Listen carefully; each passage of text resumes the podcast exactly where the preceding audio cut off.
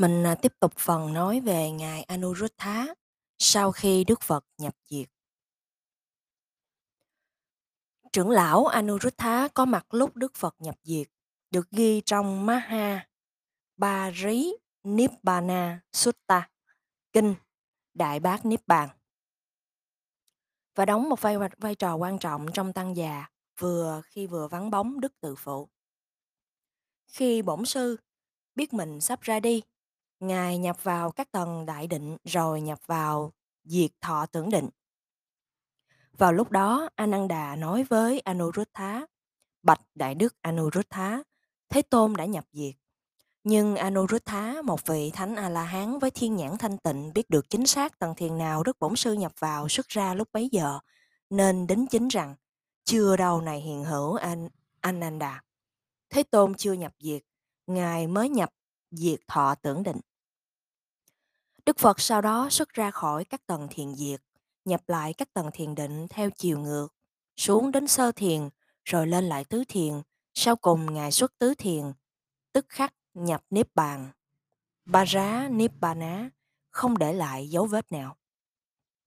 Lúc bấy giờ, cả hai vua trời Phạm Thiên, Brahma và vua trời Tâm Thập Tâm Thiên, Sakka đều cắt lời tôn vinh đấng toàn giác qua các bài kệ suy niệm về định luật vô thường. Vị thứ ba thốt lên lời kệ là trưởng lão Anuruddha.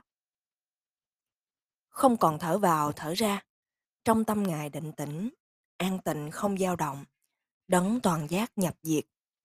Tâm bình thản tự tại, nhẫn chịu mọi khổ đau. Tâm viên mãn giải thoát như ngọn đèn tắt vụt.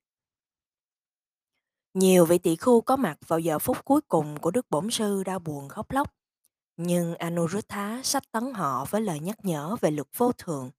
Này, chư huynh đệ, đừng sầu não đừng khóc than. Như thế, không phải Đức Thế Tôn đã từng dạy rằng những gì ta thương mến thân tình đều sẽ có một ngày phải chịu sanh diệt, tử biệt và dị biệt sao?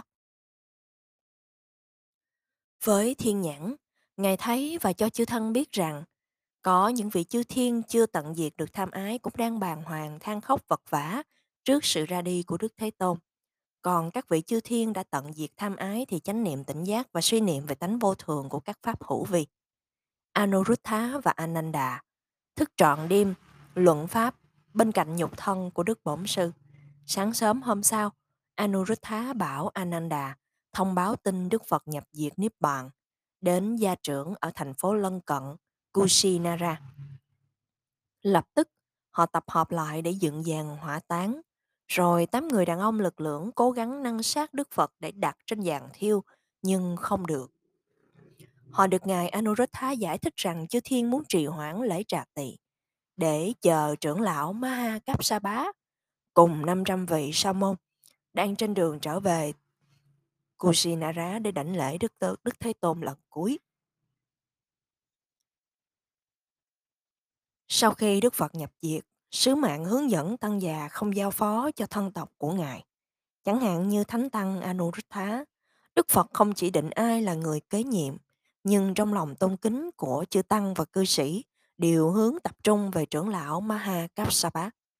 Trưởng lão là người xứng đáng trong hội Tăng già lần thứ nhất, gồm 500 vị A-la-hán để truyền tụng và kết tập lời dạy của Đức Bổn Sư trong 45 năm hoàng pháp. Trước ngày mở đầu hội nghị, Ngài Ananda không được công nhận là thành viên của hội nghị vì chưa đạt được quả vị A-la-hán. Nhờ Ngài Anuruddha hết lòng sách tấn, chỉ trong một thời gian ngắn, Ananda vượt thắng những chướng ngại trong tâm và thành tựu quả giác ngộ cao quý để kịp tham dự hội nghị cùng với các vị thánh tăng A-la-hán khác. Trong kỳ hội nghị này, với trí nhớ siêu phàm, Ananda đã đọc lại vô số các bài pháp của Đức Bổn Sư. Như thế, Anuruddha đã giúp người anh em khác mẹ của mình viên mãn cứu cánh giải thoát tối thắng.